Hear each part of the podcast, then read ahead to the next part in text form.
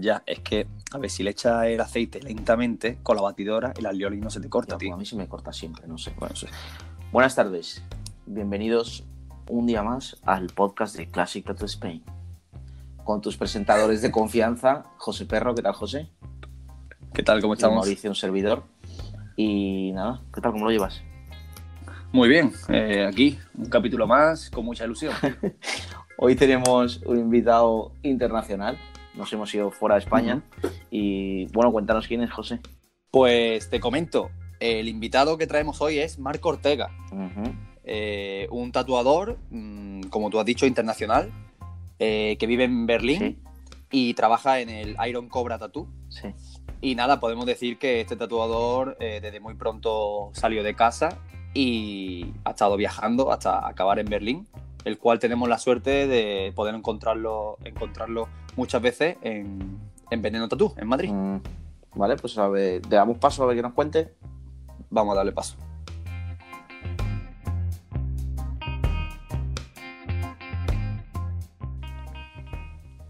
Bueno, pues tenemos con nosotros ya a Marcos Ortega. ¿Qué tal, Hola, Marcos? ¿qué tal? ¿Cómo estáis? ¿Todo bien?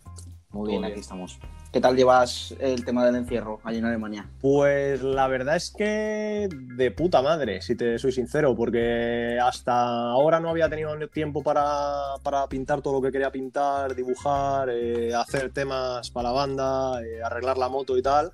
Y la verdad es que este último mes me lo he pasado haciendo todo lo que nunca puedo. O sea que respecto a eso, bien. Lo único, pues eso, la putada de tener que estar aquí encerrados sin saber lo que va a pasar ni a dónde va la mierda esta, ¿no? Bueno, que tengo entendido que me comentaste que, que las restricciones no son tan fuertes en Alemania, ¿no? Como en España. Sí, no, eso, eso he visto yo también. Pues a ver, el rollo es que, como en España, ni de coña. O sea, yo solo lo que he visto en el, en el telediario allí en España, la cosa está súper tensa, no podéis ni salir, ¿no? Solo al supermercado, a sacar la basura y si tenéis perro, al perro.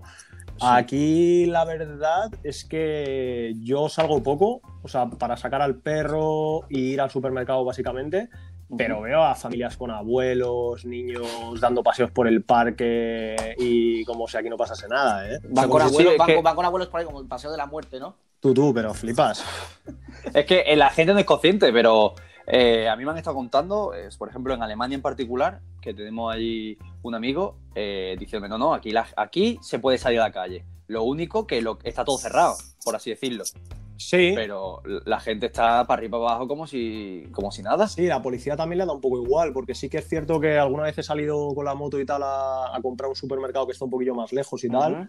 y he parado ahí, he aprovechado y he cambiado un par de cosillas ahí de la moto, la policía al lado y ni me han dicho nada, ¿eh? O sea que tampoco creo que estén siendo muy restrictivos con la gente, lo cual me asusta, porque si allí en España al principio nadie hacía ni puto caso y la situación se ha torcido tanto y, a- Sí. y está como está, aquí en Alemania que llevan ya dos semanas más haciendo el gandul, yo no sé si esto se va a convertir en, no sé, En un montón de muertes en el futuro, no lo sé.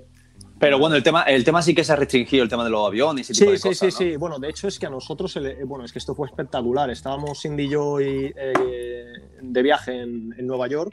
De hecho, estuvimos primero en Brasil, que estuvimos tres semanas porque ella es de allí, y nos pillamos un vuelo directo a Nueva York. Íbamos a quedarnos una semana y nos pilló lo del coronavirus. De hecho.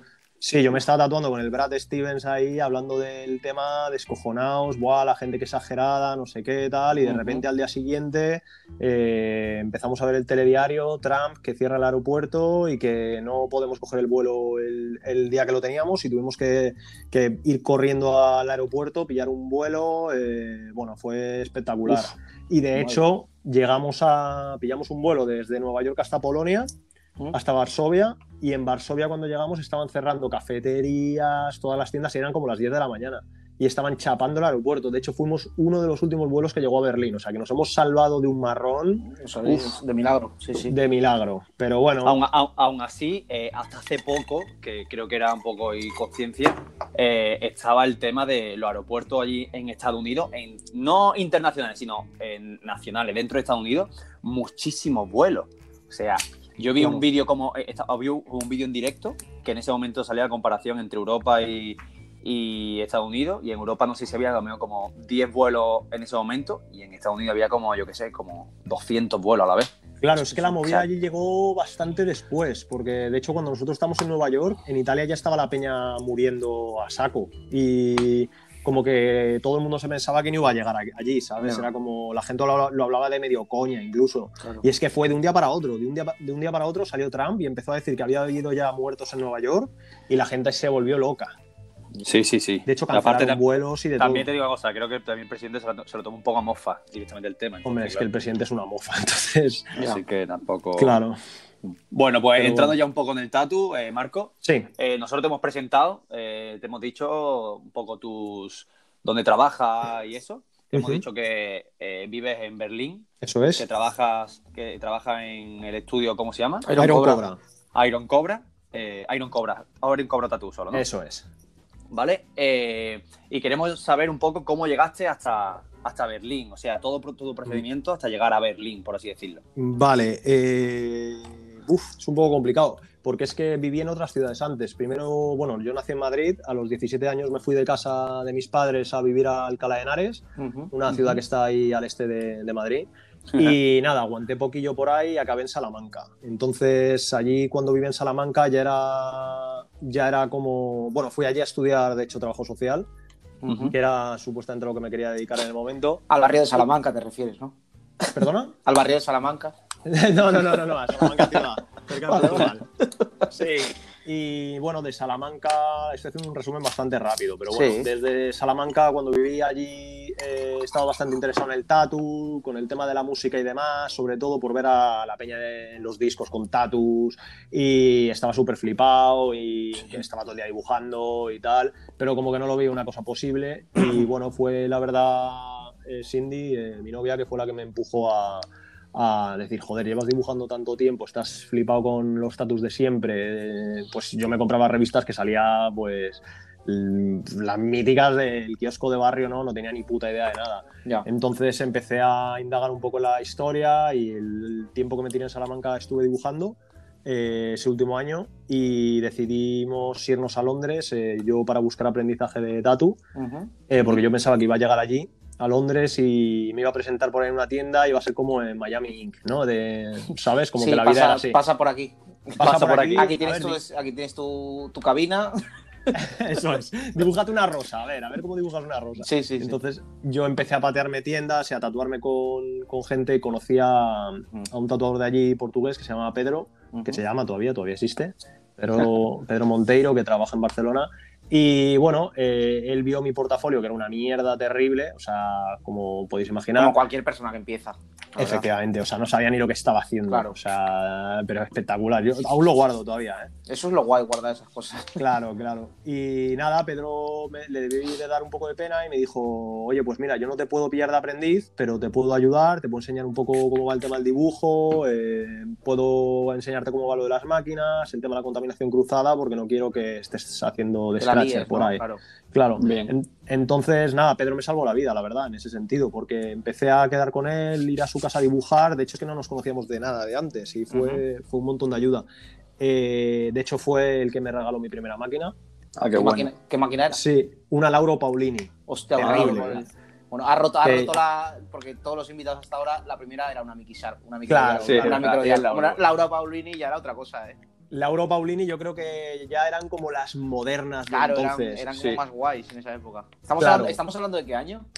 Eh, esto es en el 2012. 2012. O sea, no Llevas hace a- tanto, no hace tanto. Joder. No, no, no, hace poquito, hace ocho años. Bueno, llevas tratando, digamos, de 2012, entonces. Sí, sí, más o menos. O sea, Vale. bueno, de, de hecho, el primer tatu que hice tenía 17 años y me hice una máquina casera en casa. Vivía todavía con los viejos.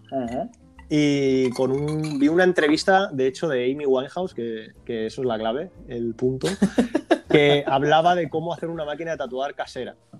Sí, ¿no? Leí en una revista de, no sé si era Rolling Stones, una mierda así, Ujú. y explicaba que con un tenedor doblado, una pila de petaca, Ah, un sí, sí, sí. Y, un, y un motorcito, creo que le puso una cuerda de guitarra o no recuerdo. Claro, era con cuerdas de guitarra, la- las agujas eran con cuerdas de guitarra también, sí. Eso es. Entonces, no sé cómo me lo apañé, pero con soldador y toda la hostia, ¿eh? O sea, me lo ocurré. Y yo Claro, estaba claro. súper flipado con, con una banda entonces, con los Cognate Rejects, y tenían un- una portada, un disco que salía, que yo creo que es lo que del tatu lo que más me impactó eh, yo qué sé, el primer diseño así que dije, hostia, yo si tatúo quiero hacer eso. Y era el de Power and the Glory, de los Cognate Reyes, que sale salen dos martillos cruzados con una antorcha Ajá, y, y pone Cognate Reyes y los martillos, así, ¿no? Como cruzados, una macarrada ahí que te cagas. ¿Y eso fue en 2012? que ¿Tenías 17 No, no, no, años? eso fue. No, no, no, no, no. Eso, Ah. eso estoy hablando de cuando tenía 17 años. Ahora, ¿cuántos años tienes? Que estaba flipando. Estaba Ahora tengo unos- 30. Hasta tengo unos 30. cálculos mentales y digo que tiene 20, No, no, no, 20 y no. pocos. Claro, claro. Es que esto iba, a esto iba referido a lo de cuando hice el primer tatu, Claro, claro, cuando claro, empecé claro. a tatuar. Yo el Joder. primer tatu me lo hice a mí mismo ¿Y qué te- con qué te 17 hiciste? años ¿Qué te y me, me- me- me quería poner Cogni Reyes en la pierna Sí, sí, porque sí. Estaba flipadísimo con la máquina esta que hice taleguera Sí. y claro, no sabía ni, ni de dónde sacar la tinta, entonces yo lo que hacía era meter la cuerda de guitarra, o sea, fi- fijaos la, la, la gañanada, o sea, eh, ¿sabéis los bolis big estos de CD? Sí, o sea, sí, los bolis de los CD. bolis pues- normal, sí. Sí, pues le quitaba el caperuzo y con la tinta que había en la, Sí. la- la- el algodón ese que tiene dentro, pues con Sí. eso me intenté tatuar la pierna. Pues tú imagínate, con, un, con una máquina casera, con la cuerda de guitarra yendo para todos los lados y nada, me arañé, pero nada. Era un, era un tutorial de Amy Winehouse. Bueno, no, bueno, no era un tutorial, era, habría sido brutal, un tutorial de YouTube de, de Amy Winehouse, no. Era una entrevista que le hacían a Amy Winehouse en la Rolling Stones y que salía diciendo que ella se había tatuado a sí misma. Y yo dije, Ah, vale, esto vale, lo tengo vale, que hacer yo. Vale, O sea, vale. esto, claro, una de mis ideas espectaculares. Entonces, Yo, re- yo, re- Claro, yo podría recuerdo decir- uno de podría- ellos. podría- Podría decir que el origen tuyo es Amy. pues eh, puede ser, tío. O sea, nunca lo había pensado de ese, de ese modo, pero sí. Gracias. O sea, Gracias a Amy estás tú aquí. Es que yo sí, recuerdo luego ella murió al poco Claro, claro. tiempo. Te voy a dar tatuado su nombre. Buah, no jodas, no jodas, me molaba, pero no tanto, hombre. Habría molado. Y nada, yo recuerdo un vídeo, yo recuerdo Sí. un vídeo también de Scott Campbell, no sé si os acordáis, que sale en Nueva York, entra como un, como un colmado, compra, compra, unos- compra unas cosas, luego va a un contenedor, coge un, un DVD, lo desmonta y hace una máquina casera y en Central Park a un tío, a un tío le hace un tatu. Ah, sí, sí, lo he visto, lo he visto. Ese está muy guay también. Brutal, brutal. Sí, también hay como hay una película también, no me acuerdo, hay como una película que sale algo también así, ¿no? Que, que monta como, no sé si es algún tipo también como de DVD o vídeo, algo así, y hace como una máquina. Yo es un, ta- yo- Recuerdo, yo no es sé un, qué- vi- no es un sé qué- vídeo de. Yo creo que es un vídeo de YouTube que está de Scott Campbell haciendo eso en Nueva York, sí. No, no, pero lo, yo te digo, lo que yo te digo es una película. Ah, es una, pe- película. Ah, bueno. Es una peli- en una película, eh, en una escena, en una película sale esa movida. Ah, vale. No sé cuál es, si alguien lo sabe, que lo escriba. Que no sé cuál, no sé qué película es. Vale, Ya ves. Habrá, habrá algunas, habrá alguna peli. ¿Qué te íbamos a preguntar más, Marco? Eh, por ejemplo, cuando empezaste a tatuar, digamos ya en 2012, que estabas en Londres y demás, que, ¿cuáles fueron tus influencias y demás? Pues a ver, en esa época eh, la mayor influencia yo creo que yo tenía era Danny Keipo, que éramos Ajá. colegas de antes porque él es, eh, su familia es de Salamanca, entonces él tatuaba a toda la peña de a todos los pelados y a todos los punkis de, de la Sí. ciudad. Entonces eh, nos conocimos por eso y también por conciertos y tal. Y nada, él fue el que, la verdad, el que con Pedro, el que, el que más me ayudó en esa época, con- sobre todo con tema de máquinas, de dibujo, de, de todo. Siempre nos llevamos muy guay. y- En esa época y- el Keipo estaba en, en Seven Doors. Seven Doors, No, no, no, no. no. Ah, ¿no? El Keipo en esa época trabajaba en San Boy, Ah, en vale. Cataluña. Ah, en eh, trabaja- Ah, no estaba en Londres. no trabajaba estaba en Londres, ¿no? en Poison, creo que se llamaba la tienda. Vale. Sí, sí, O sí. sea, no estaba en Londres. en ese No, no, no. De hecho, el Keipo se fue a Londres como tres años después, porque in- Ah. sí, incluso viviendo en Barcelona todavía, él vino a trabajar a Berlín antes de haberse ido a Londres. O sea que sí, Keipo se fue creo que en el 2015 o 14 Ah, joder, vale. a vale. Seven Doors, sí. Y nada, de esa época, pues eh, Dani, luego buah, Gonzalo muchísimo, Gonzalo Muñiz de las Sport, Sí. Que era, claro, Ajá. nosotros estamos en Salamanca y él curra en León, entonces todos los colegas también iban con tatus de él, eh, nos íbamos allá a tatuar, eh, Vara, obviamente, como a todo el mundo. Como a todo el mundo. Eh, ¿Qué más? Luego Carlo, Monga, pues sí, Sí, la, la peña de la loja y tal. Peña de Aloja y demás. Eh, también se me olvidaba Maneco, que para mí Maneco, tanto para mí como para Cindy, Maneco fue como, la- si no es la primera referencia de tatu, de decir, hostia, yo quiero hacer esto, eh, Sí. era Maneco, cuando hacía tra- más tradicional y que hacía así un rollo también medio chicano, no sé si os acordáis. Sí. Y te íbamos a preguntar también, ¿siempre cu- cuando empezaste, tenías Sí. claro que querías hacer tradicional? Sí, O- yo cuando, desde que, ya te digo, desde que vi el disco este de los Cogni Reyes, que vi Sí. el tatu ese, fue cuando yo me empecé a tatuar. Eh, y todo era tradicional, todo lo que yo me hacía era tradicional, todo lo que yo dibujaba y quería tatuar era tradicional, rollo flash, a saco, en plan. Luego ya poco a poco conocí pues eso, a Silo Jerry, Bergri, Med Hardy, todo este rollo.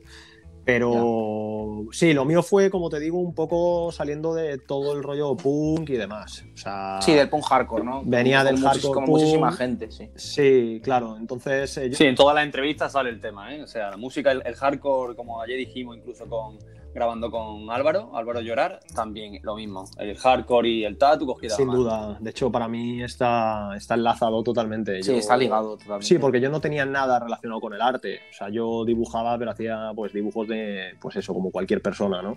Pero yo no, nunca estudié Bellas Artes. Eh, a la que me quise poner a tatuar sí que me metí a alguna academia de dibujo y tal y no sabía ni lo que estaba haciendo. Pero, claro, yo no dibujaba nada. O sea yo cuando me quise poner a tatuar es que era terrible. O sea, yo lo que hacía era copiar eh, eh, diseños de Vara, de Gonzalo y de Maneco y Peña así, me los dibujaba, ¿no? Y así pues fui aprendiendo y básicamente así. O sea... Vale, vale, vale. Joder la conciencia también un poco, ¿no? Cuando uno se empieza, que, no sabe, ¿no? Por dónde va el tema. Claro, yo. Y, comete a no ciertas cosillas como copiar y ese tipo de cosas, que bueno, que al fin y al cabo creo que en algún momento hemos copiado todo y, hoy en día eh, está muy castigado, pero que, no se olvida, ¿no? Que la gente también muchas veces ha, copiado. Hombre, yo copio siempre. a mí me flipa. Pero te digo, Sí, claro, claro, pero que muchas veces a lo mejor yo miro por Instagram y, muchas veces cuando a lo mejor un aprendí o alguien, o sea, o alguien que sin ningún tipo de repercusión copia y lo sube en las redes, ah, está copiado, está copiado. Claro. Eso tampoco, Sí, bueno, yo cuando, cuando yo empezaba y tal, eh, era un año antes de que apareciese Instagram, o sea que no, no posteaban nada, no posteé nada hasta yo creo que el primer tatu que hice. Pero, pero sí, sí, totalmente. Y bueno, lo de copiar, yo qué sé, es que yo creo que el tatu es un poco eso también. ¿no? A ver, obviamente no copiar un diseño custom a alguien que se lo ha currado, pero inspirarse, ¿no? O sea, en algo siempre, inspirarse siempre. Claro. Otra cosa es calcarle el diseño a alguien, ¿no? Pero bueno. Bueno, Marco, y también hemos visto que, que tu temática, ¿no? Eh, hemos visto que representa mucho el tema vegano, vegetariano y eso, ¿no? Sí. Bueno, eh, para mí, o sea, ser vegano es una de la, es una cosa que, con la que lidio a diario, ¿sabes? Desde que me levanto hasta que me acuesto, ¿sabes? Es una, una, decisión que tomé y que soy bastante activo eh, con ella y soy bastante no soy brasas porque no me gusta darle la, brasa a la peña y creo que cada uno puede hacer lo que le dé la gana y odio a la gente que lo hace. Mm. Pero conmigo mismo tengo bastante caña en ese sentido. O sea, no es que me apetezca comerme un filete ni nada, pero quiero decir, eh, yo tengo una forma de pensar y me gusta ser 100% como, como pienso. Sí, digamos ser, consecuente con, lo que piensas, ¿no? Efectivamente. Soy, con, soy consecuente con lo que hago, con lo que pienso y para mí, pues, el tema de los animales me parece una salvajada y y no quiero formar parte de ello. Al igual que, yo que sé, me parece bien si la gente lo hace, o sea, cada uno que haga lo que quiera. Pero eh, yo personalmente no quiero poner mis manos eh, en, esa movida, ¿no? O sea... Sí, eso. Hay mucha gente en el mundo del tatu igual, ¿eh? Que, bueno, hoy en día en general creo que muchísima peña eh, se está haciendo vegetariana y yo apoyo la movida porque yo también llevo siendo vegetariano muchos años. Y, está bien, o sea, yo lo que te digo, como tú has dicho, que yo tampoco intento calentar a la gente. Si alguien me pregunta, pues puedo dar mi opinión, ¿no? Pero tampoco caliento la cabeza a la gente ni obligo a nadie. No, no, esto tiene que ser así, esto tiene que ser, cada uno haga lo que quiera. tiene que sentirlo un poco y, y ya está que también la gente es libre de hacer lo que da gana. Claro, y aparte que también hay que tener en cuenta que nosotros tenemos suerte de vivir en el primer mundo, tener un curro de puta madre, tener dinero y poder vivir normal, pero si tú naces en un barrio un poco más eh, eh, Sí, un poquito más, un poquito humilde. más humilde y tal, y no tienes la, dinero para comprarte cosas que a lo mejor nosotros comemos que tienen eh, más vitaminas, más proteínas, más tal, y tienes que comer arroz con pollo, es lo que tienes que comer y ya está. O sea, exacto. Y eso es una cosa que también es un problema a la hora de darle la brasa a la gente, porque no te estás dando cuenta de que hay un tema de clase social muy fuerte que para mí sinceramente es importante y hay que tener en cuenta que no le puedes ir a una persona que lo único que tiene es arroz con pollo a comer. Claro, tú igual no, puedes ir a comer helado a una persona en Sudamérica que a lo mejor no, no, tiene, posibilidades de acceder a un, a un alimento o demás y decirle, pues esto me parece mal que comas esto, al final. Es así. Claro, no, no. Claro, al fin y al cabo cada uno se busca la vida. Es verdad que cada vez está todo un poco más, la mente más abierta, ¿no? Hmm. En todos los aspectos, ¿no? Eh, tanto en la, en la imitación como simplemente el estilo de vida de la gente. Sí. Eh, y yo, por ejemplo, yo lo he notado en los últimos años, ¿no? Que tú ahora vas y siempre hay muchas opciones, ¿no? Para, al menos, al menos aquí en España hay opciones. Sí, sí, bueno, Pero bueno, eh, la gente un poco se está concienciando poco a poco. sí, sí, sí. Aquí en Alemania creo que el 20% de la población, no me quiero pillar los dedos ahora diciendo cifras, pero si no me equivoco, el 20% de la población es vegetariana Hostia, el vegana. 20%, un montón, ¿eh? Joder, No sé si. Sí, sí, sí, igual, igual me estoy flipando, pero eso leí. joder. Es buena, ¿eh? O sea, muchísima Sí, sí. De hecho, bueno, aquí en nuestro grupo de colegas, la mayoría, como mínimo, son vegetarianos. Los, los que Sí, ¿no? comen carne, tío, no les hablamos. Eh, vale, no voy, a, no voy a ir a Berlín. es coña, hombre. Bueno, Marco, pues nos has contado un poco tu inicio de- del tatu, ¿no? En las ciudades que has pasado y tal. Eh, ¿Nos podría un poco ser más específico en el tema de Sí, tiendas bueno. y eso que has podido pasar? Eh, yo cuando empecé en Londres, empecé donde la tienda de Pedro, eh, que era, él trabajaba en Tattoo Heroes, que estaba en, en Leyton. Eh, hice los primeros tatus entre ahí, mi casa y tal, así un poco piratilla. Y nada, eh, después de allí me fui a. Porque él se fue a vivir a Reading, una ciudad cerca de Sí. Londres, y yo acabé en una tienda Ujú. de uñas, básicamente, que hacían uñas Hostia, y tatus, guapo. que se llamaba, Qué se bueno. llamaba The Angels. Porque la, porque Ah, la tía, me gusta el la tía se llamaba Angels, que era una jamaicana de dos metros, y la, la tienda olía a uñas. Tú entrabas a hacerte un tatu Olía y olía tenías ahí esmalte, a- ¿no? Eso. Sí, sí, era guapo. terrible. Allí sí, era brutal. O sea, no tenía ni. Bueno, el sitio era. No tenía ni baño. O sea, es que era. Es que Londres es muy punk, ¿eh? Londres es muy punk. No sé si sigue siendo así, pero. Yo creo que ya, me, ya menos. Pero vamos. ¿eh? Yo creo que Ya. ya menos. No sé. De ahí me fui a Berlín. Empecé en una tienda que ya no existe, en Kerles, con, con- que de hecho estos chavales me dieron una oportunidad de la hostia porque yo había hecho, ¿qué te digo? Cinco o seis tatus. Y allí estuve eh, un par de años o así. La tienda ya no existe ni nada. Después fui para Blackfish, Sí. que allí estuve, joder, pues igual dos años o así. Es que soy muy, soy muy malo con los años y eso. Y nada, allí estaba con Gagni, eh, que no sé si le conocéis, el, el colega mío de curro también luego con nosotros. Y eh, bueno, Gagni, Kobe y yo, eh, Kobe, Kobe, de, sí. de Vigo, sí, decidimos abrir Out of Step, que al, al final la teníamos entre Kobe y yo, pero Gagni trabajaba con nosotros. Y nada, tuvimos la tienda esta tres años hasta que yo me decidí volver a, a Madrid a vivir porque estaba un poco cansado Ajá. de vivir fuera, llevaba desde los 17 por ahí, ¿sabes? Y echaba de menos a la familia. Y nada, eh, cometí el error de irme a Madrid pensando que iba a lo mejor a tener trabajo y nada, la cosa estuvo un poco fea. O sea, dio para vivir, pero, pero al cabo del tiempo decidimos volver Estabas, a esta- Berlín estuviste en Veneno, ¿no? Bueno, digamos todavía ca- cada Sí. vez que vas a Madrid vas a Veneno siempre, ¿no? Sí, sí, bueno, eh, yo cuando las primeras veces que trabajé en Madrid, yo trabajaba en Black Indian con el Nenin, Sí. no sé si conocéis la tienda. No, no la conozco. Eh, y sí, esto fue yo creo que la primera vez que hice un guest Ujú. fue a Madrid, que fue a tatuar a mis colegas. Ujú. Y estuve currando donde Nenin y, y nada, de hecho, bueno, eh, mm, él me enseñó hasta a soldar agujas y demás, o sea que tenemos una relación de, de- de puta madre. Sí. Y nada, luego cuando me volví para Madrid, por un poco también por honor a Nenin, que había sido la persona que me había abierto los brazos desde el principio, pues fui para Black Indian y tal. Y de vuelta. Eh, entonces, eh, también había ido a Veneno antes. Yo en ese sentido de los guests y tal, la verdad es que antes era bastante hippie. Si iba a una ciudad me iba a la tienda de varios colegas y no sé, nunca he tenido problema con eso. Sí. Y eh, nada, después de un tiempo allí en Black Indian, eh, me moví para Veneno porque estaba más en el centro, tenía más curro allí y tal. Y también por enchufe por Chanok y por Colo y por María. Ujú. Y Ujú. nada, eh, desde entonces la verdad es que no he vuelto a hacer, ya te digo, los guests que hago es en Suiza, en Last, en Madrid en Veneno, que es la tienda donde voy siempre, y, y ya, y en Berlín. La verdad es que no estoy, no estoy viajando mucho más. Ya. ¿Esta vez que, que has ido a Estados Unidos y a Brasil, has Bueno, también? ¿O simplemente Sí, sí, ocio? esta vez fui a, a la tienda de Vinicius Lima, a Guabori Temple, allí A Guabori, en sí. Sao Paulo. Sí, Ajá. el año pasado estuve con TT, con mi amigo TT, que tiene PMA. Tattoo Rockers, no sé si la conocéis.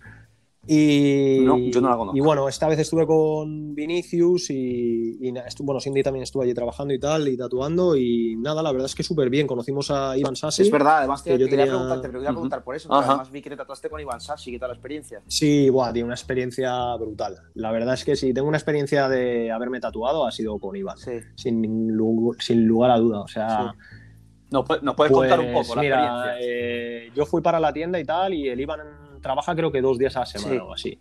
Entonces, nada, eh, fui allí a tatuar, estuve trabajando con Vinicius y tal, y con Monique y con Cindy, estuvimos pintando, y resultó que el sábado se le había caído una cita a Iván, y yo quería tatuarme con él de cabeza. Sí, claro. Entonces, eh, cogí la cita y tal, y bueno, la gracia es que quería hacerme un crisantemo. Yo la idea que tenía era un crisantemo, una peonia. Ujú. O sea, iba a ir a lo clásico de Iván, Sí. ¿no? Eh, entonces se lo dije a, a Iván y me dijo, hostia, y otra cosa, y dije, yo qué sé, de una calavera, tal, con fuego. Y me dijo, venga, calavera con fuego. Y me hizo un tatú brutal, Sí, sí. pero brutal. O sea, está, está increíble. Me lo hizo súper rápido, el tío fue súper, súper majo. bueno. Es un pibe súper humilde.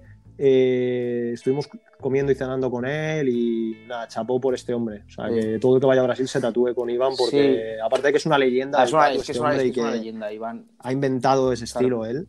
Sí, ¿eh? O sea, ese, eso lo ha creado Iván y, y es un tío que es increíble que siga tatuando y que hay que tatuarse con él. si ir. colega.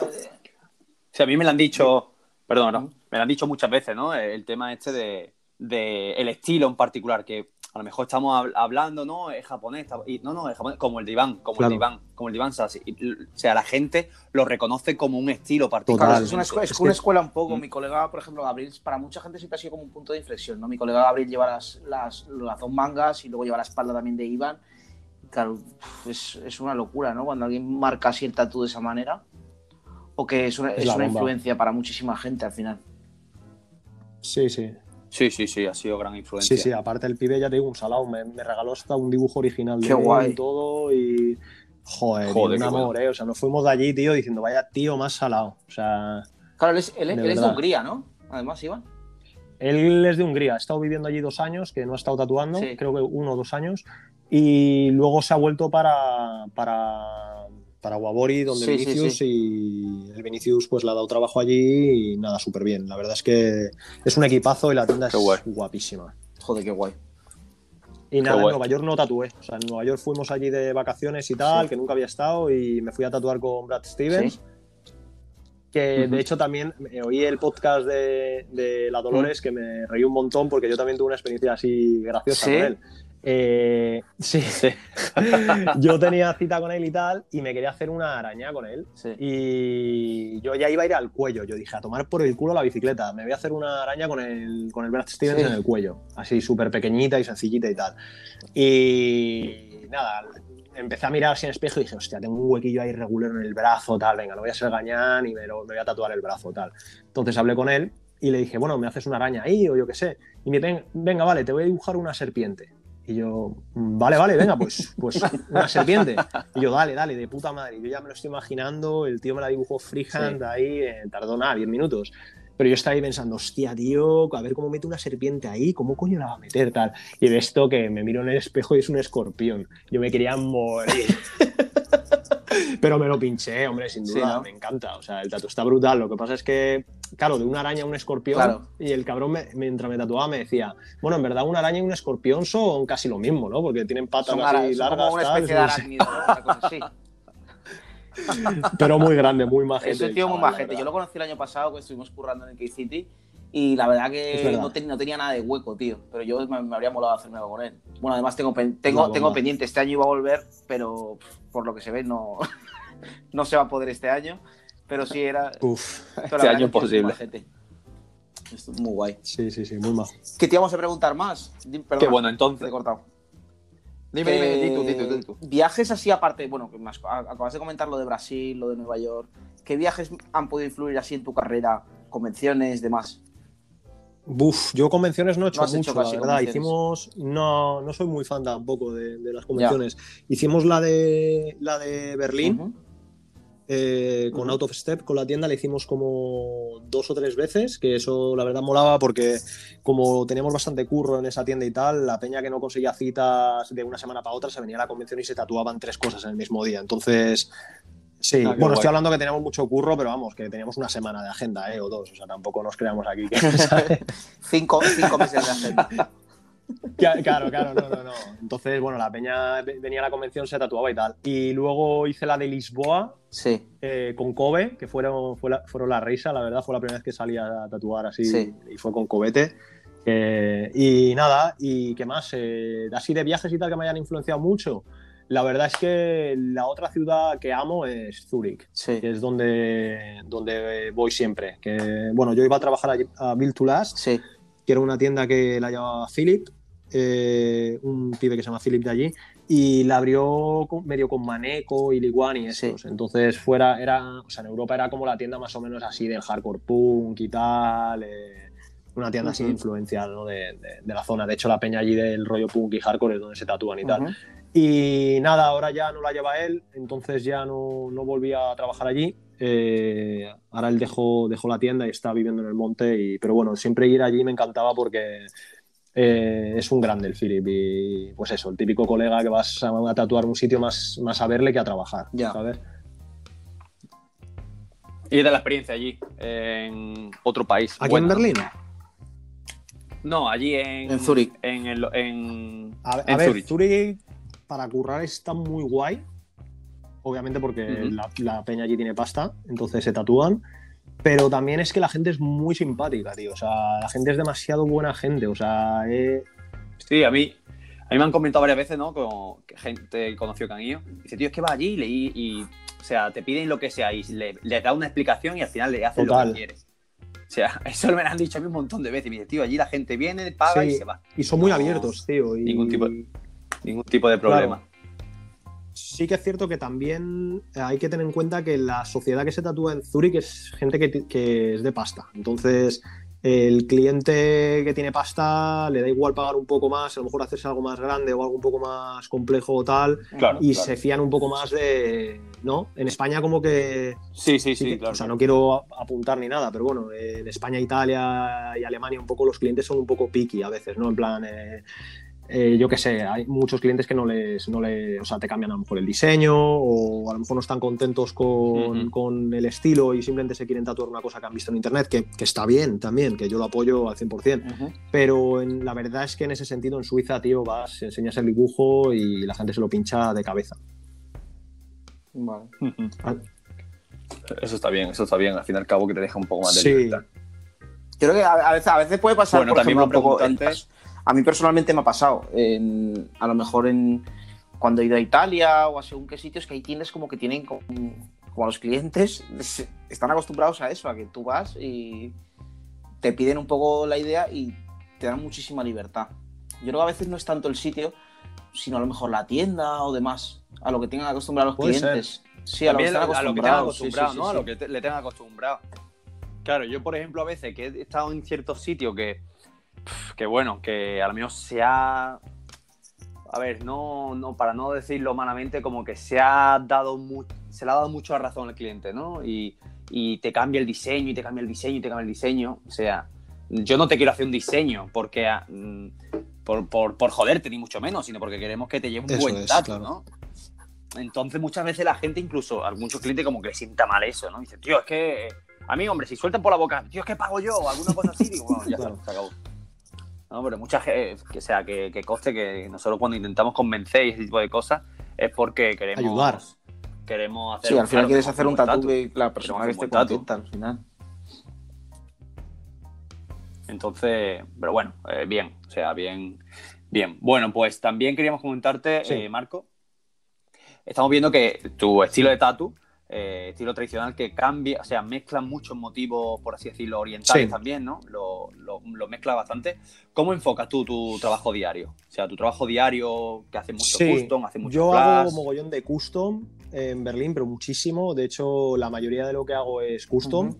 eh, de peña que quiere hacerse, yo qué sé, la pata de su perro con un pergamino y flores. Y me, y me flipa, ¿eh? O sea, me encanta hacer ese tipo de tatus. Porque Eh, me lo paso mejor con el dibujo y tal, y luego tatuándolo también me lo paso bien. Pero también me flipa hacer flash, me encanta y me gusta también hacer un poco el rollo este medio mezclando oriental con, con americano, rollo Sí, Hardy sí, y ese- y ese rollo. Ujú. Eso es la verdad lo último que le estoy dando un poco más de cera, porque siempre que estuve, siempre he estado como muy limitado con el tema del dibujo y para mí el tatu siempre ha sido como un rollo, una carrera de fuerza, de intentar dibujar mejor, intentar, o sea, siempre he sido muy rayado con eso, la verdad. Entonces, si por ejemplo no me sale dibujar eh, cuerpos de chica, pues igual me tiro días dibujando cuerpos de chica hasta que, pues luego ves Instagram, ves a Colo y dices, ¿para qué? ¿Para qué hago esto?". De nuevo de, Colo. de nuevo Colo sale en la entrevista, como siempre. Claro, pero bueno. Saludo- Es que él se lo ha ganado también. O sea, es un pibe que la verdad dibuja como dibuja porque se lo ha currado. Es que al flipas, final no, o esto sea, no, no es una cuestión de talento ¿y por es una cuestión de trabajo, trabajo, trabajo. A la gente, la gente se piensa que a veces es talento. No, es que tú dibujas muy bien. No, es que a lo mejor no ha visto la- los días que te has pasado dibujando una cosa. Y hay gente que no entiende, hay gente que no entiende eso, hay gente que Claro. a lo mejor piensa que es innato. Yo pienso que un porcentaje igual puede ser innato, en un porcentaje muy pequeño, pero al final esto es una cosa de currantes, ¿no? Es una cosa de repetir, de repetir, de repetir, Sí, de repetir. Sí, yo creo que sí, pero que en particularmente creo que, que Colo es nuestro amigo, pero el, el Capullo creo que simplemente es Pero es una persona que ha, en dibu- ha dibujado mucho, es que él siempre está dibujando. Claro, es que es un tío que siempre está dibujando y Sí, lleva sí, muchos años dibujando, entonces es normal que eso lo haga bien. Claro. Bueno, de hecho, él decía ayer, bueno, el otro día en la entrevista que le preguntaste si tenía otro, otro tipo de aficiones o algo, y la verdad es que él decía, no, la verdad es que tatu. Y es que eso ahí también se nota, ¿no? Claro, Eh, se nota. Es un pibe que, que da su vida por el tatu directamente. Claro, eso, eso es su O sea, pasión, que- y es lo que le gusta, y lo que le gusta es, pintar, y lo que le gusta es dibujar, entonces claro, Claro. es normal. Total. Bueno, entonces eh, imagino que este podcast se cambiará el nombre a Colo o alguna Reference. así, porque como solo hablamos de Colo. Eh, saludos a Colo. Eh, así que así que nada, Marco, también queríamos comentarte eh, por o sea, tenemos varias preguntas más, pero una de las cosas importantes, eh, la música está muy influenciada Sí. en tu vida y hemos visto que tienes un Sí, grupo, ¿no? eh, toco en Mesh, que es una banda que hemos hecho aquí en Ujú. Berlín, eh, todo inmigrantes latinos. no, somos eh, tres italianos, un catalán y yo. Y Ajá. nada, hacemos así rock and roll de los años 70, estilo pop rock, así como hacían los New York Ujú. Dolls, Dr. Feelgood y ese rollo así un poco Ujú, setentero y tal. Es la, la idea, lo que intentamos hacer.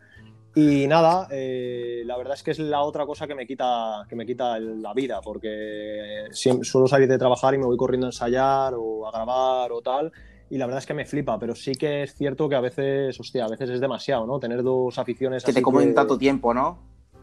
Tan seria, Sí. claro. Y además, si la estamos tan seria, es, es complicado también Claro. el tema. A ver, nos- ¿El tu- ¿La tuya cuál era, Mauri? Yo sí, ahora estoy secando para Yo igual.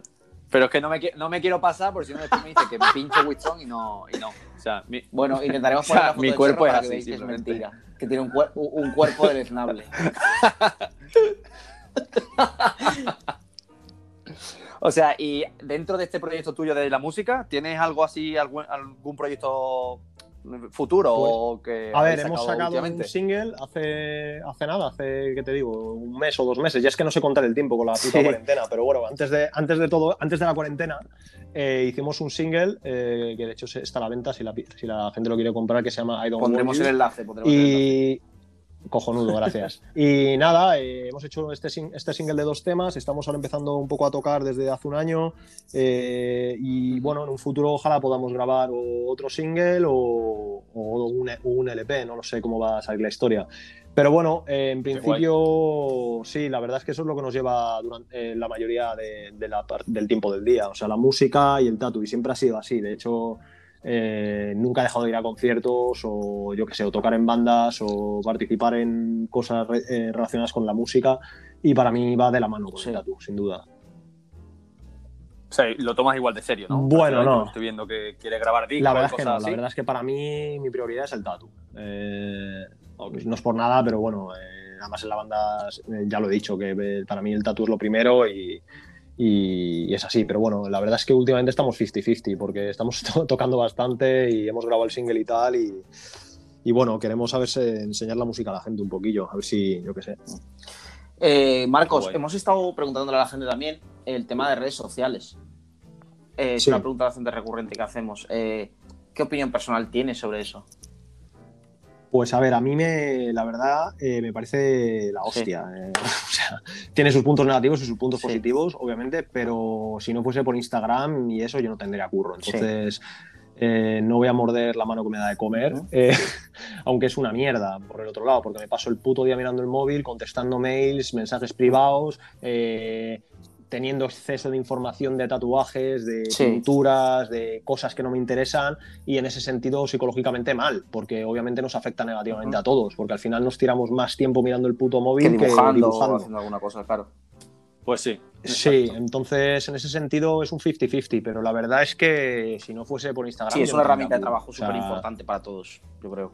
Sí. Para todos los que Sí. llevamos. es- Sí, yo creo que estamos. Está todo el mundo de acuerdo con lo mismo, ¿no? Yo Un creo poco. que sí, no sé. Sí, sí, sí. Pues también preguntar más cosillas. Eh, hemos visto también, por ejemplo, yo particularmente he visto que, que sale mucho con Ah, motos sí. en Instagram, ¿no? Eh, tiene mucha Sí. afición a, a, la- a las motos, no sé si son Vespa o algo así. eh, ¿no? ahora mismo tengo una Vespa y una Lambreta. Eh, desde pequeñín, cuando yo era moz y tal, íbamos a las fiestas de, de música negra, de Ujú. soul y música jamaicana y tal, y yo veía, a, pues eso, los mods y los pelados con las motos y tal, y me flipaban. Y desde pequeño siempre quise tener una Lambreta. Entonces, hace relativamente poco, como dos o tres años, eh, me compré una. Y la verdad es que es la otra parte en la que Hay que gasto gastar- hay que gastar mucha pasta mi vida. Bueno, eh, la verdad es que tuve suerte y la compré baratilla, dentro de lo que cabe, 2.000 2.000 pavos, y luego poco a poco la he ido arreglando, metiéndole ¿La llevas a- el a motor, espejos? por fuera. Bueno, eso todavía no, pero alguno caerá más. Sí, pero me flipa, me flipa. De hecho, ahora en la cuarentena estoy ahí medio estudiándome libros de mantenimiento y de mecánica de. Sí, al final tiene un mantenimiento o sea bastante que- sencillo, o la mecánica que tiene es, muy sencilla, ¿no? Sí. Estaban hechas Claro, para para, obreros. que los Las que la compraban las pudiesen es arreglar. Una, máquina- Entonces- una moto que tiene cantidad de electrónica y demás. Qué guay. Claro, pero bueno, nosotros las intentamos tener siempre bien porque todos los veranos nos vamos con, la- ¿Sí? con las motos. eh, eh, hace dos años fuimos a, a Roma, fuimos a Italia desde España, cruzamos por ¿Sí? Barcelona en ferry y nos hicimos, no sé si fue Hostia, 2.500 igual- kilómetros barbaridad. o 3.000 kilómetros o así, con una Vespa, sí, sí, que la peña flipaba. De hecho, pasaba la gente en Harleys por al lado, tío, y o te, o te levantaban el dedo en plan de, eh, de puta madre, tío, o te miraban en plan, estás loco, tío. Y, pero, o sea, lo Sí, tengo grupo unos colegas solo? de Castellón, de allí de- Sí. del este, que ellos son también de Vespa. Bueno, ellos de hecho son todos de Vespa, yo soy el único que tiene la hambreta. Y siempre se van de, de viaje. Ellos se han ido hasta el Sáhara, se han ido a Italia varias veces y tal, y son peña muy cañera con el rollo de las Joder. motos. Y sí, hay una, hay una escena muy guapa de- del tema scooterista. Una escena musical, eh, Claro, social claro, claro. en general, es brutal. El, el rollo scooterista es muy guay. Pues eres, Sí, qué guay. eres un De tío con muchísimas positiva. aficiones, la verdad. Bueno, igual. No sé, sí, no sé cómo ser, te. la verdad es que no- está bien que te no des día para todo eso, la verdad. está guay. Sí, está guay. sí, sí. Eh, una, queríamos preguntarte alguna cosa más. ¿Algún tatu? Bueno, has comentado el de Ivan Sassi y demás. ¿Y algún tatu que recuerdes en especial? ¿Quién te lo hizo? ¿Cómo fue la experiencia y demás? Hostia. Eh, mm, la espalda. Ah, es verdad. Lleva, lleva, lleva la espalda Sin de brujo, duda. verdad. Ah, qué bueno. Estoy- me estoy haciendo la espalda de brujo, que además es cuando esté terminado va a ser mi tatu favorito, sin duda. Ya no solo por lo guapo que está, sino por, bueno, pues que es de brujo y, y Claro. es mi colega y, y me encanta su curro. Pero aparte por el dolor, tío. O sea, hostia, es que, es, que, es que no hay cosa más horrible en la faz de la tierra. O Ya, sea, ya. No quiero que la peña que escuche esto. Bueno, yo ya me lo, ya me lo he planteado ya hace tiempo que Pero- no, no sé si hacer, mira. me, da, me da mu- Mira, tío, el Marcos del pasado te diría. O sea, te diría, hazte la, hazte la mucho ahora te miedo. dice no te la hagas. También te digo que mi espalda es como una 3. Entonces yo creo que en un par de sesiones a lo mejor. Una... Ya. Una 5. Sí, la verdad es que la, la primera sesión fue, fue Claro. muy dura, la de las líneas, que además no me, no, no me puse ni crema ni nada. eh, ya lo digo porque para mí ponerme crema ya es algo normal. O sea, ya- Sí, para muchos de nosotros. Pero ¿eh? la crema. Para mí, para mí. la primera dije, nada, hay que hacerse quiero notar ahí como a ver cómo duele, no creo que sea para tanto, tal. He tatuado, he tatuado varias espaldas y la gente nos ha quejado tanto. Madre mía del amor hermoso, cuando estás ahí tumbado y empiezas a notar esos como pinchazos que se te meten por las costillas y te llega. O sea, Sí, sí, sí. y es que te quieres morir y de repente te entra frío y luego calor. Bueno, terrible. Pero tengo que decir que la siguiente sesión. eh, Las de relleno. bien, ¿eh? O sea, a medida que va. Sí, a medida que va avanzando el tatu, lo estoy llevando muy guay y la verdad es que me- eh, merece la pena. Luego tener la espalda en la- Hombre, el claro, eso es espejo y guay, ¿no? De verte eso, de decir, joder, qué guapo lo que llevo aquí. Sí. Eso es la- un poco Total, la envidia que me da también de gente que lleva así la espalda acabada y digo, joder, qué envidia, la verdad. Haber pasado todo ese dolor, pero ya ahí lo Sí. llevas. Ya lo tienes. Sí. Y Claro, luego otro tatu así que me flipa también, una jaña que tengo de, de ESPA, de un colega mío que, de aquí Sí. de Berlín con el que curro, que no sé si le conocéis. Y nada, esa me- ese me encanta, la verdad. Es un- uno de mis tatus favoritos. Yo creo que Ya. porque es de él. Al final, al final importa también quién te la ha Y- hecho, el tatu o el- Eso es lo más Total, importante, total, la experiencia, total. como la recuerdas, ¿no? Sin duda, Ah. sin duda. Para mí, por lo menos, sí. Eh, O sea, ¿tu favorito, favoritos, te dice, puede ser. Ah, vale, menos mal. Es que iba, iba a quedar un poco mal si dijera que no. bueno, Marcos, pues creemos que ya te hemos preguntado un poco Sí. de todo. Eh, ¿Eres feliz? ¿Se me olvida algo, Mau? Creo que no, ¿no? Es una pregunta, sí, vaya es una pregunta, pregunta que tío. Pues la verdad es que. Ahora, ahora, Pero es que esto parece la resistencia, ahora cabrón. la verdadera entrevista. Tres ¿Cuánto horas, ganas? tres horas de diatriba. Vale, ¿qué, vale, ¿qué es la Hostia, pues es una, es una pregunta bastante complicada.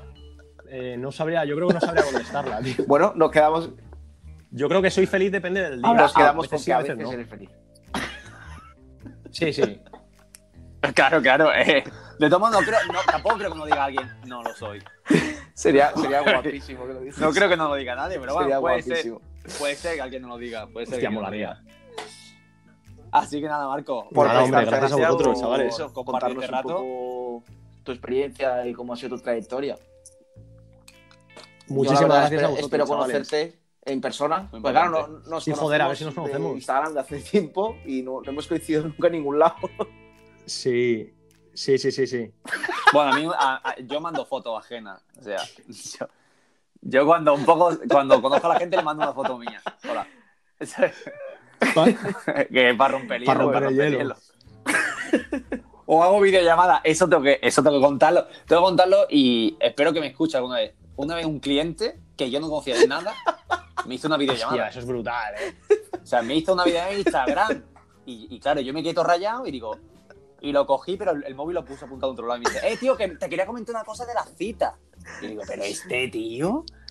Y yo no conocía de nada, pero que no me había cogido cita ni en persona. Me, había Me parece- cita por me Instagram. parece Así que brutal. si me escuchas, Me un brutal. saludo. Un saludo, tío. Me gustó mucho, me Bueno, gustó la Yo experiencia. espero, yo porque espero ahora la hago en yo. persona, Marco, a ver cuándo pase todo esto, a ver si nos conocemos. Coincidimos en, Ma- en Madrid. Claro, tío, a ver si nos conocemos. Sí, que yo quiero que me tatuéis. Hombre, yo también. Nos, curro, nos un tío. Que sí. Muchas gracias. Eso. Bueno, ahora vamos con la sección de. Muchas gracias, Marco. Pues nada, y Marco, muchas gracias. Esperamos vernos. a vosotros, pronto. Un abrazo. eso, un abrazote fuerte. Chao. Hasta luego, Marco.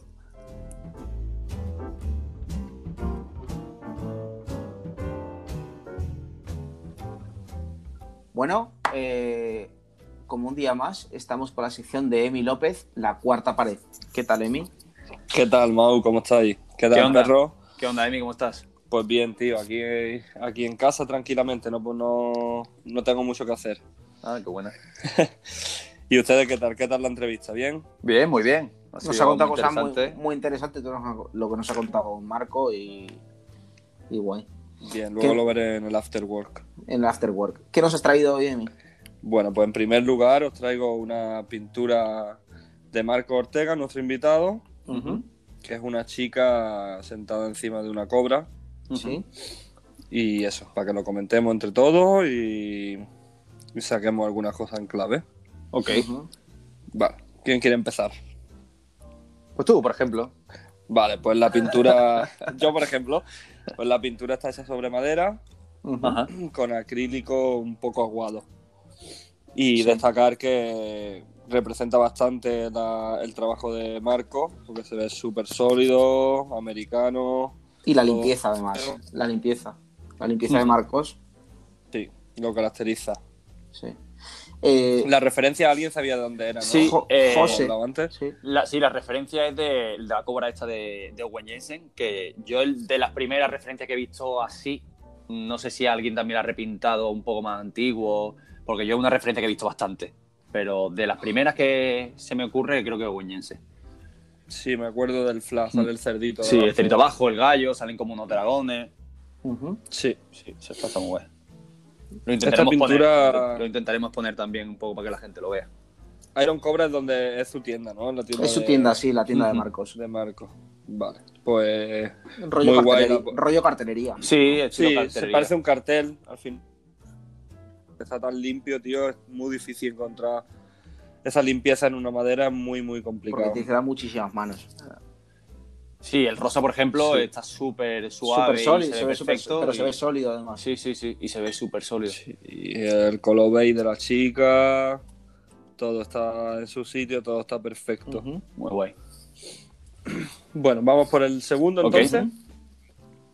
Ok, el segundo es una espalda de Daniel Joan, también conocido como Cheyenne. Ujú.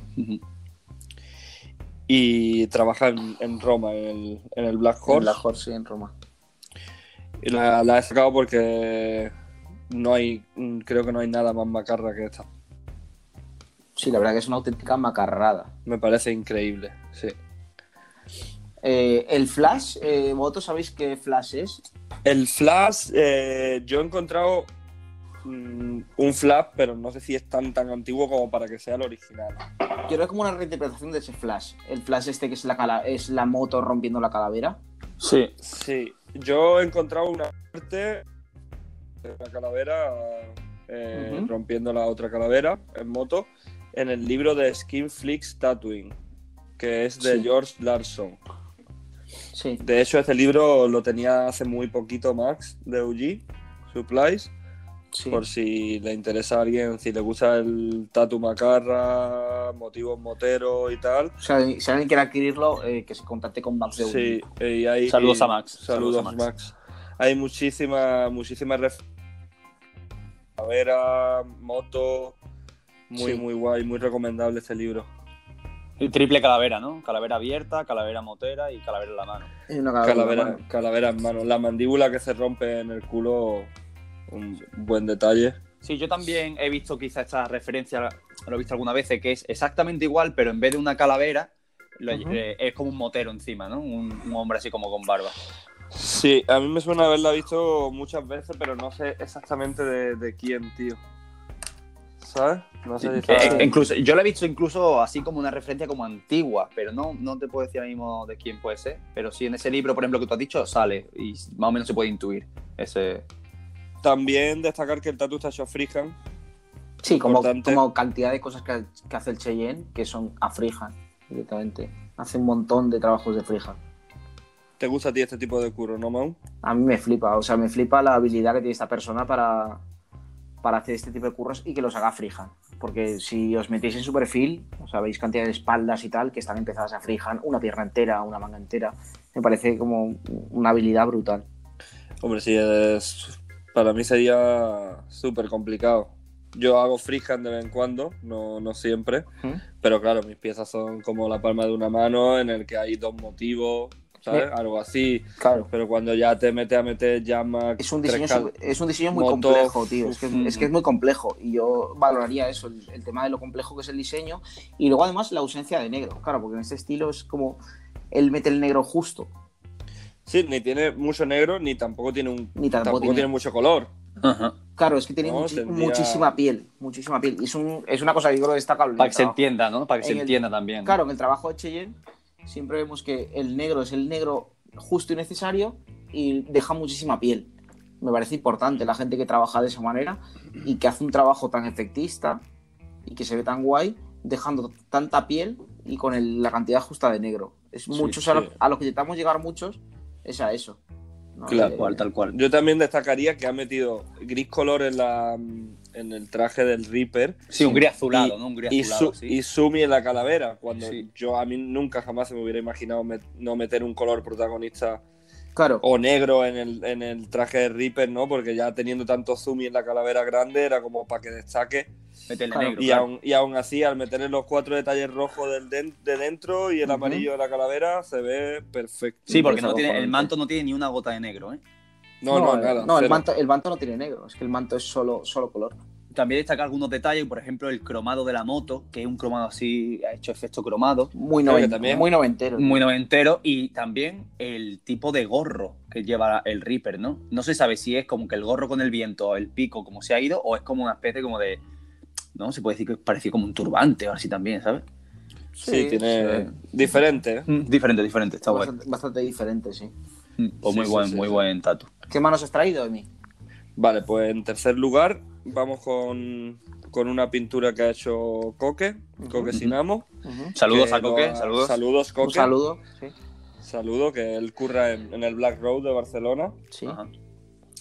Y, y a destacar, la pintura tiene que ser muy grande porque él es alto, como un poco más alto que yo diría, así que me dirá sobre unos 70, una cosa así. Sí.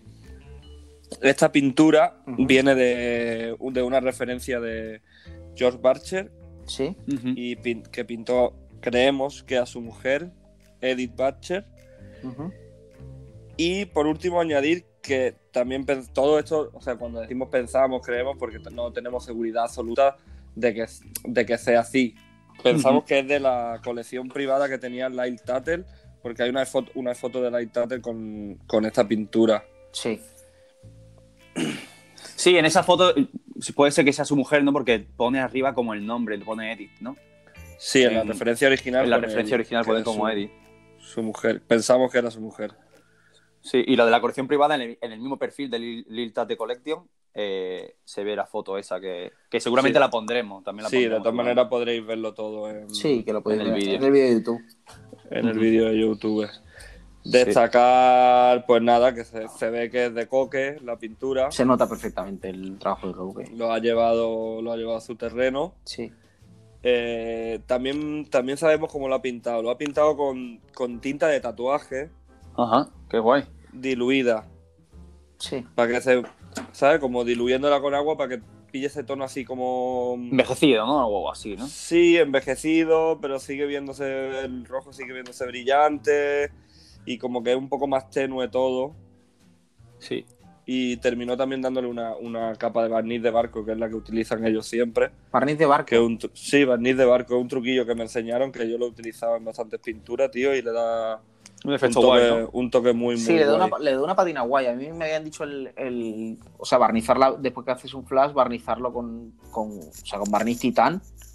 Creo que me lo dijo Sí. Alberto del Dorado, además. Y, y a mí me regaló una pintura y está guapísima. Que es- está barnizada y se ve como una pátina así como brillante en algunas partes y está guapísima. Claro, aparte de cuando la coges y la tienes ahí, huele y se ve, el, ¿sabes? Se ve como Se ve mucho más más, fuerte también, rígida ¿no? Sí. Y la sobre, todo para el y sobre todo para el tema de los colores, que muchas veces la acuarela con el tiempo se va como, como perdiendo y cosas así. Que igual se Eh, puede preservar más, ¿no? El color. Claro, el- la acuarela se puede preservar un poco más, ¿no? Si le metes primero una, una le metes así una, un vestíbulo o barniz encima. Claro. Sí, claro, a ver, en sí, la, por ejemplo, la acuarela que muchas veces usamos como las Vallejo y eso, eso se va, en unos años se va. Sí, Hay ciertos colores y ciertos Ah, colores. sí, hay ciertos pigmentos que no son duraderos. Que con el sol o con la luz o simplemente los absorben del papel, supongo. Tal Como cual, esto sí. está pintado, si está pintado con tinta de tatu, yo creo que aguantará. Hombre, Eso eso, agua- aguantará, eso aguantará. Claro que aguanta. Sí. Sí. A destacar también del- todos los mensajes de letra que tiene, como, como los del Buen Salvaje, que es una crew que tienen ellos. Sí. Su nombre, Barcelona, Tatu, los pinceles, la, La cantidad de detalle en general, ¿no? Tiene muchísimo Sí. detalle. la cantidad de, de detalles. Ha respetado mucho la pintura original. Sí, se puede La- ver, en la referencia se puede ver que ha respetado mucho el, el trabajo original. Claro, para que se vea así clásico, europeo, Sí. que esto se lleva un montón ahora. Sí, sí, y, y la tía adentro tiene tatu muy, muy curioso porque yo voy a destacar la rodilla izquierda de la pantalla, Sí, que es como una cara de chica rodeada de flores, sí. que me parece una idea guapísima para una rodilla. Una rodilla Sí, bien, o sea, mi rodilla no lo podría hacer, pero Una, ro- una rodilla. Una rodilla blanca. sí. Claro, claro, claro. De esas, de esas rodillas que tanto querríamos tatuar. Muy bien. Algo más que veáis Muy guay, está- aquí, chicos, sí, el, el póster está muy guapo. Puede Yo- ser una buena, una buena pintura para tener en los estudios, ¿eh? Tiene decora, mucha decoración. ¿Tío Mauricio? sí. Eh, no, yo, claro, es cuando, cuando ves estas pinturas tan grandes de gente que hace pinturas tan grandes, eh, joder, hay un trabajo muy grande detrás. Hay muchísimo, Cuando- tengo muchas horas, diría El yo. tamaño que tiene esa pintura, eso lleva muchísimo, pero muchísimo trabajo.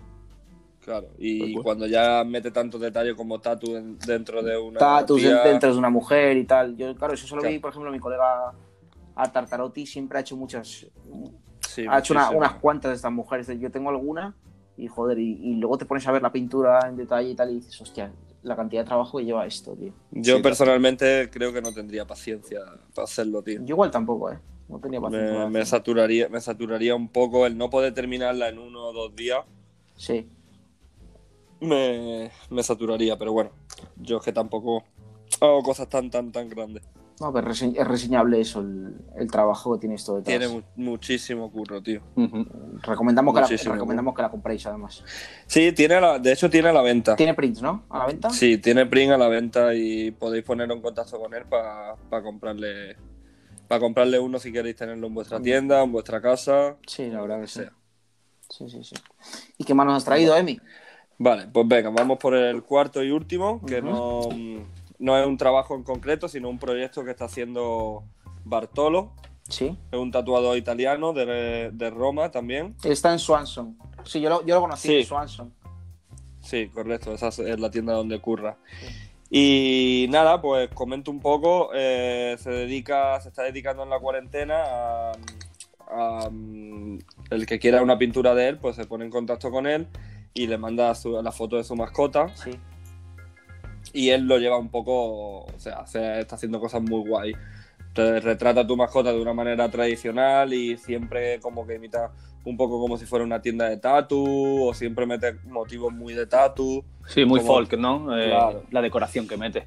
Claro, como tribales, stencils, Me parece, sí, me motivos, parece brutal, motivos sí. religiosos. Sí, está, está interesante el proyecto. Es ¿eh? súper súper no- interesante. Aparte no pierde, no pierde la movida, ¿no? Del tatu. Eh, No, se ve muy final- tatu. Al fin y al cabo, muchas veces nos piden a lo mejor, oye, el dibujo de mi perro, y muchos dicen, uff, ¿no? Parece A que mí no, es una cosa que siempre me, a mí una cosa que siempre me ha gustado hacer en el tatu, ¿eh? Sí, ¿no? Yo Pues- por- eh, personalmente he hecho un montón de, de caras de perritos y de gatos y es una cosa que me gusta porque lo veo que puedes llevarlo a algo guay Sin que pierda, y ¿no? que siga teniendo, claro, y siga teniendo fuerza y tal. Siempre decorando con un par de flores o una cosita así, puedes sacar un tatu, un tatu curioso. Me parece brutal Pues- cómo, cómo lleva a cabo esas láminas, ¿no? Porque al final es el perro y siempre le mete un fondo como que está el perro en algún sitio y le mete pues tribales detrás y demás. Me parece acojonante cómo lo, idea, cómo- cómo lo lleva a cabo. Y me parece un proyecto, Claro. un proyecto súper interesante. Y aparte Sí. mete temática, ¿no? Mete incluso dentro de los perros, mete incluso otra temática, ¿no? A veces. A mí me recuerda, me recuerda Sí. un poco al Momon Cats de Oritomo. El perro Ajá, eh, sí, tiene, sí, por sí. ejemplo, tiene, por ejemplo, un perro como un- una especie de galgo con una serpiente dentro. sí, es verdad. que eh, me, tiene recu- mucho, me tiene- recuerda un poquillo a los Momon Cats. Sí. Sí, hay cosas muy guay. Los, los stenciles que salen en, el, en la, en El la suelo, pintura ¿no? también están muy guay. Sí. Y los detalles, los detalles como la alfombra, eh, los cuadros, las lonas que hay Sí. colgadas. Yo es que no tengo perro, si no le encargaría alguno. Bueno, igual, igual le mando una foto tuya, perro. Ah, vale. Para que- Mira, para que pues la- sí. Para que la haga. Pero rollito de comunión, ¿no? Una foto de Una foto de comunión. comunión se la mando y que, la, Vale. y que me la haga. Está bien. Como no tengo Sí, un trabajo, un trabajo muy guay y, y tiene que ser entretenido. me parece súper me parece ¿no? súper interesante. Es más, durante esta cuarentena me parece el- un tío que está haciendo unas cosas súper interesantes. Aparte tiene que ser divertido, ¿eh? Aparte que, que, Claro. pierda, que pierda la rutina, ¿no? De siempre hacer lo mismo y de repente, pum, voy a hacer esto. Y e- se lo tiene que pasar bien, lógicamente. Claro, claro, porque siempre te van a mandar un, un animal diferente, con Exacto. una mirada diferente, con una posición diferente. Igual te, puede, igual, te, puede- ya- igual te puede mandar una iguana, ¿no? Una tortuga. Por ejemplo, perro que tiene tortugas. Vale, sí, tengo Claro. muchas.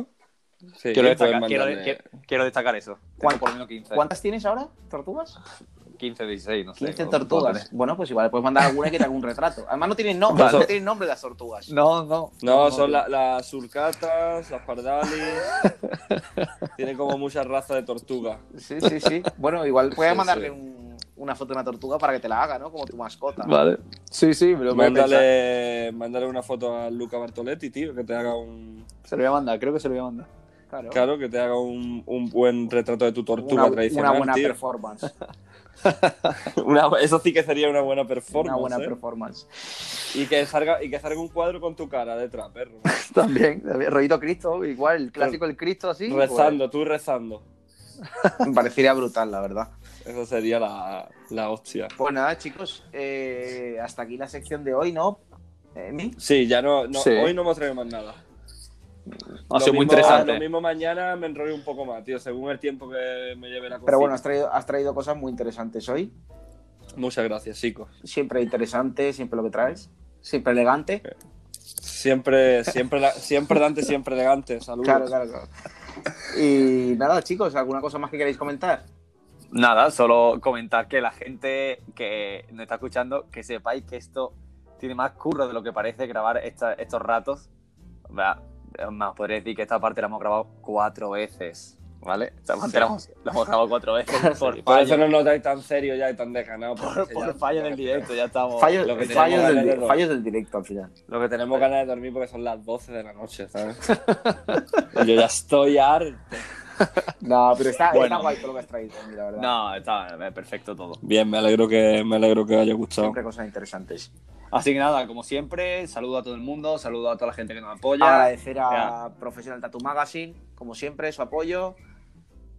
Un saludo el para ellos también. Un saludo ¿Algún para, saludo en especial? para Antonio. Para Antonio siempre, el que nos Antonio, ayuda a todo Antonio. esto. Antonio, que nos olvidamos del trabajo de Antonio. que Antonio, Antonio, es el, es el que manda. Claro, aquí. es el de, el de Miurgo al final, el que lleva todo a cabo. Exacto. Yo también quiero saludar a Miki Facal. Miki Facal, búscalo en Instagram. Claro, búscalo en Instagram. Dije que iba a traer un personaje de Instagram. Vale, tío. vale, está bien, Si la está bien. quiere buscar, Vale, vale, no pasa quiere buscar a Miki Facal, tío, porque que después nos diga y a ver qué le parece su curro, tío. A ver qué le parece. Miki Facal, si Y a su a- y Angelines, su Y mujer. Angelines. Pues muchas gracias, chicos. y Bueno, muchas gracias. nos vemos en un siguiente episodio. Muchas gracias. Chao, chao. Hasta luego, chavales.